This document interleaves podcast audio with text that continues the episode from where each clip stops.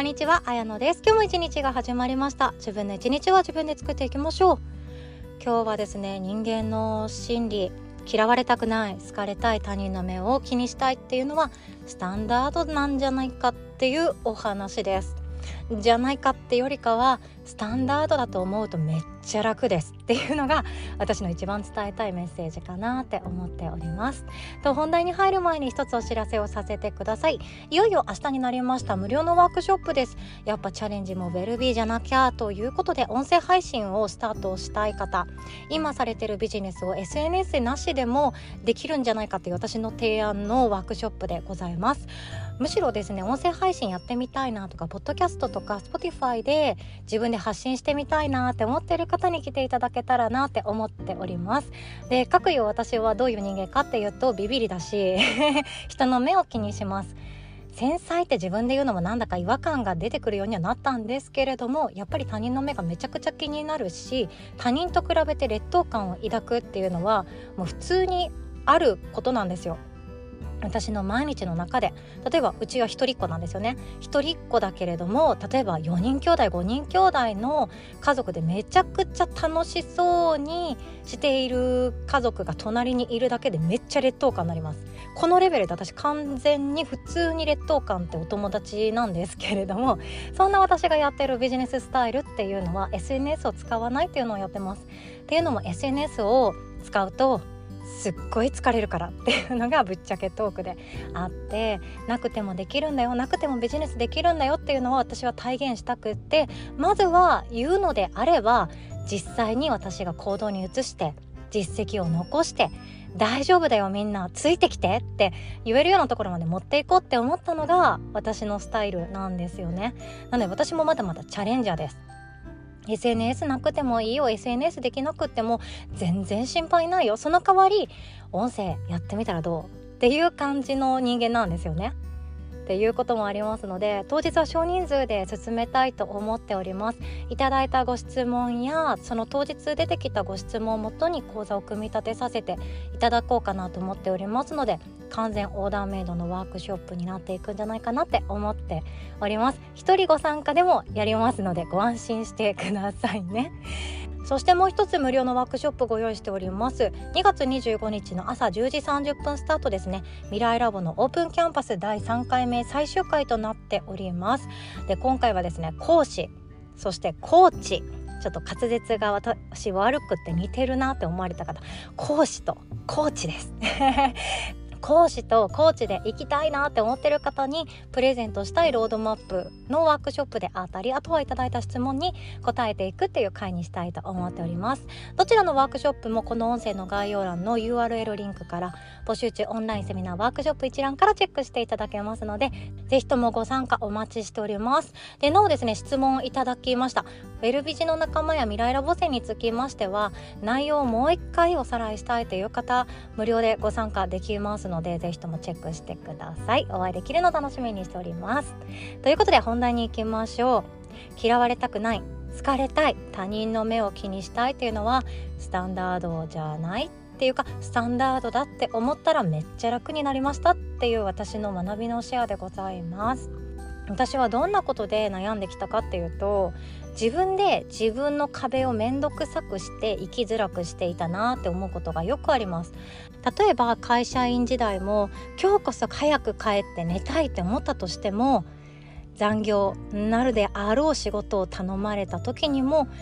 上司になんかグダグダ言われたくないとか文句言われたくないとかまあ元を言うとつまり言ってしまうと上司に嫌われたくないから「あ分かりました引き受けます」っていう感じで残業を普通に引き受けていましたね。であとは飲み会とか友達に誘われたお茶会とか遊ぶっていうことをランチ会とかもそうですよね女子ってあるんですよ。ランチ行って喋ろうみたいなのがあるんですよ。でもなんとなくだけれども毎回そこのランチ会に行ってもなんでかわかんないけど心地よくないとかいい気がしないっていう言葉化できないような感覚的なところって ありませんか？なんかそういうところに行って私はお金を落としていくのがすっごい苦手だったんですよね。でも断る断りたいって思ってもちゃんとした明確な断り方が分かんないし体も健康だし熱も出てないし行かない方が変だなと思って嫌われたくないしかも好かれたいから作り笑顔完全準備 OK の状態でランチ会に行くみたいなことも普通にやってたんですよね。で加えて他人の目を気にする同じチームとか同じグループで一緒に働くっていう時はあの人今なんかやりづらそうだなとかあの人に仕事を振った方がきっと円滑に進むよなとかあ私今いらんこと言ったかなとかいろんなことを周りの人の目を気にして仕事をするとかおしゃべりをするとかこれって私も普通にやっています。でもなぜかこれをやることイコール自分軸がぶれるとかこれをやることイコール自分が何をしたいかわからないとか自分を好きになれないに直結してしまうことが起こっているんですよ。これもったいないなと思ってます。私今ちょっと難しく話してしまってるかもしれないんですけどシンプルに言うと嫌われたくないとか好かれたいとか他人の目を気にしてしまうっていうのは普通です自然なことだと思いますでそれと自己否定は違うよっていうことなんですよ自己否定ってあ私またダメなことやってる。っていうことですよね。私なんて価値がないとか私またこんなことやってしまってなんてダメな人間なんだアホだとかそういうのが自己否定だと思います。あとは何かやろうと思ってチャレンジしようと思ったとしても私なんか無理だよっていう感じ。批判とかもそうですよね。そこにつながっていく理由にはならないんですよ。だってこれ人間にとって普通の感情なんですよね。嫌われたくない好かれたい他人の目を気にしてしまう気にしたいってことですよこれは自然なことであってこれをやっているイコールこれをやっている自分はダメだとか周りのことばっかりを気にして生きてる自分が情けないとか周りのことばっかりを気遣って生きてる自分が惨めだとか自分軸がない自分がないっていうことって直結しなくって OK なんですよ。それにぜひとも気づいていただきたいなって私は思いました。なぜこれをシェアしているかっていうと嫌われたくないとか好かれたいって思ってる自分のことがダメだって思い込んでるってことなんですよ。でもこれ普通だと思いません？私もいくつになっても嫌われたくないっていう感情は普通に持ってるしこれをなくしなさいって言われた方が難しいって思っちゃうんですよ。嫌われたくないという領域を広げていくのはいいと思うんですよね。例えば A と B どっちのレストランに行くかっていうので A を選べばみんなと一緒 B を選んだら自分一人だけになっちゃう。でも私はどうしても A よりも B を今日食べたいって思うのであれば私は B を行くっていうこと。この私だけ違う方を選んでるけど私は自分の心の声に素直になりましたっていうこと。これは嫌われてもいいよっていうところの領域を少しずつ広げていってる状態だと思うんですよね。これは全然いいと思います。でも嫌われるように努力しましょうとか好かれないように努力しましょうとか絶望的に難しくないですか？私やりたくないですもん。それをやってついに自分軸が手に入るとかぶれない自分になるとか自己否定がなくなるなんて私思えないんですよね。やっぱり嫌われたくないとか好かれたいなとか必要とされたいなっていう感情って私はとっても大事だと思っていてそこから生まれるものって何かっていうとつながりなんですよ。人間はみんなつながりたいって思います。コミュニケーション取りたいって思います。同じようなチャレンジをしている時に励まし合ったり大丈夫だよって言い合ったり不安だよねそれって言い合ったり励まし合ったりする？そのつながりってどうしても欲しいって思うんですよね。そして他人の目を気にしないようにするっていうのも気にしないようにするのは自由だけれども気にした方が私得だと思ってるんですよ。これぶっちゃけですね。未来ラボ生はもう何回も聞いた話かもしれないんですけど他人の目を気にできる人の方がうまくいきます。他人の目を気にできるってなんか変ですね。他人の目をちゃんと気にする。これ上手に活用するってことなんですよ。掘り下げて言うと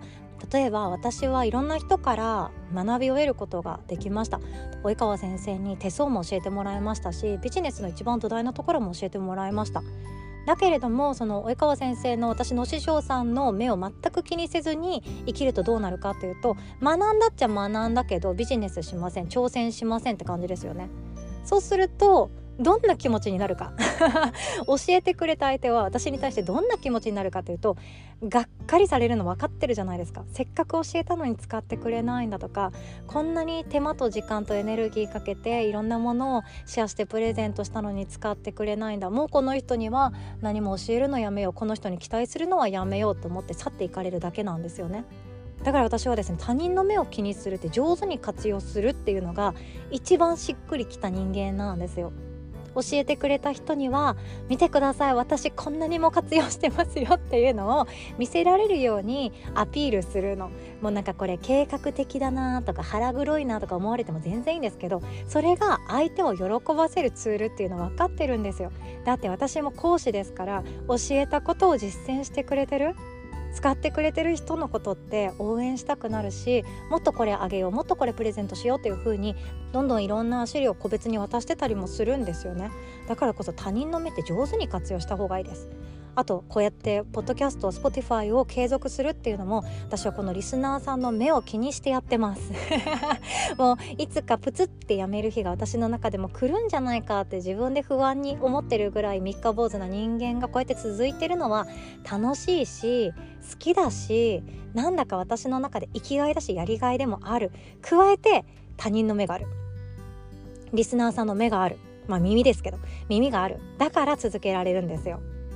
誰かの目とか誰かの存在があるから続けられるんですよね。なので他人の目を気にしないなんて私やらなくていいって思ってます。むしろ他人の目を気にせずに独創的なアートは生み出せるかもしれないけど他人の目を気にせずに目を引くキャッチコピーは生まれないだろうし目を引くサムネイルは作れないと思うんですよね。誰かの目を気にしてやるからこそ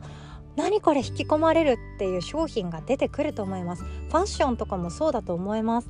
他人の目気にしていいんですよ。だってそんな風にできてると思うんですよ。私たちって鏡持ち歩いてないですよね。しかもお目目はお目目って可愛いですね。目は 前方にしかついてないから前方方向、まあ、180度ぐらいしか見えてないじゃないですか。若干少ないと思うんですけど。だから後ろも見えないし横からの自分の姿勢も見えないし頭の上から見ることだってできないわけでそれをカバーしてくれるのが自分のつながりのある周りの人たちなんですよね。綾乃ちゃん今ちょっと頑張りすぎてない？とか綾乃ちゃん多分それねやりすぎだよ。ちょっと手を抜いた方がいいと思う。とか綾乃ちゃんなんかストレス溜まってない？体にちょっとガタきてない？とか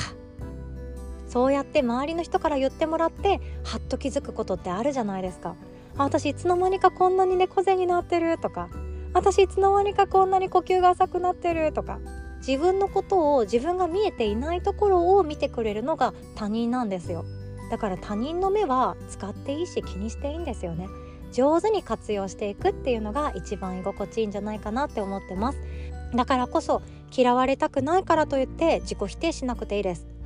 嫌われたくないとか好かれたいっていう思いそれがあるから自己否定をしなくて OK です。他人の目を気にするのもスタンダードです。自分のことを OK 出していきましょう。ということで今日はこんなお話でございました。最後までお聞きくださりいつも本当にありがとうございます。そして最後にお知らせをさせてください。ヨガの日大阪予約受付中でございます。今のところ3月13日と4月ももう1日ご用意させていただいております。どちらも午前中なのでお休みの方がいらっしゃったりもしくは有給を取ってくださる方とかいらっしゃればお会いしましょう。